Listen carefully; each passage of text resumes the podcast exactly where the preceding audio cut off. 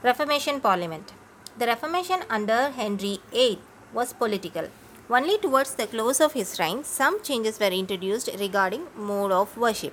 The Parliament, which was summoned in 1529 by Henry to do away with papal authority, sat with 1536. It is known as the Long Parliament of the Reformation, for like the Long Parliament of Charles I. This Parliament was summoned after a long period of unparliamentary government. The Reformation Parliament and the Long Parliament sat for a long period, and while the one overthrew the papal authority, the other destroyed the absolution of Charles I. But the only difference between these parliaments was that while the Long Parliament worked of its own force, the Reformation Parliament worked under the direction of the king.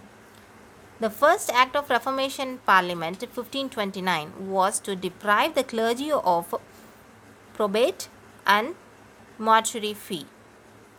The clergy were also forbidden to hold more than one benefice unless special leave had been granted by the king. In 1530, the papal prosecuted the clergy of England for having broken the Act of Preeminence by recognizing Wolsey as the papal legate. The convocation was only pardoned after paying a heavy fine to the king. In 1532, the Reformation Parliament attacked the abuse in the church court and the legislative power exercised by the convocations. The Parliament declared that in future the convocation was not to make any laws without the king's permission and to accept a revision of the existing church law by a committee nominated by the king. The clergy submitted, and this submission of the clergy, as it is called, may be regarded as a turning point in the development of royal supremacy. In the same year, 1532, Parliament passed the Annates Act, which prevents newly elected bishop from spending first fruit of the Pope. Still, the Pope would not yield. In 1533, Henry secretly married Anne Boleyn. In that year, Parliament passed the Act of Appeals forbidding all aspects to Roman. Cranmer, the newly appointed Archbishop, was asked to try the divorce case, and he declared that the marriage of Catherine with Henry was illegal. Henry's marriage with Anne Boleyn was publicly announced. To complete the bridge with Rome, Parliament passed a series of acts in 1534. The first act gave the appointment of bishop to the king. Another act reduced the power of the convocation.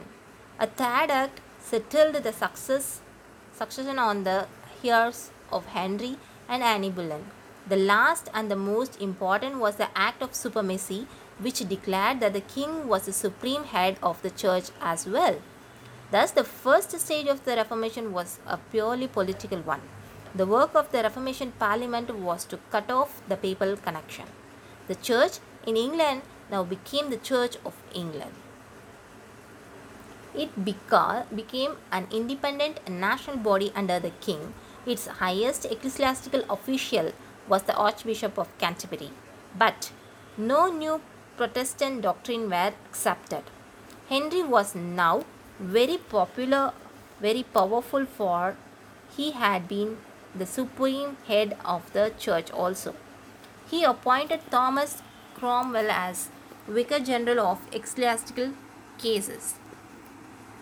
Cromwell's plan was to reinforce Henry's ecclesiastical supremacy. All those who refused to recognize the validity of Henry's marriage with Anne Boleyn, or who refused to accept Henry's headship of the church, were beheaded. Sir Thomas More and Fisher, Bishop of Rochester, were thus executed in 1355.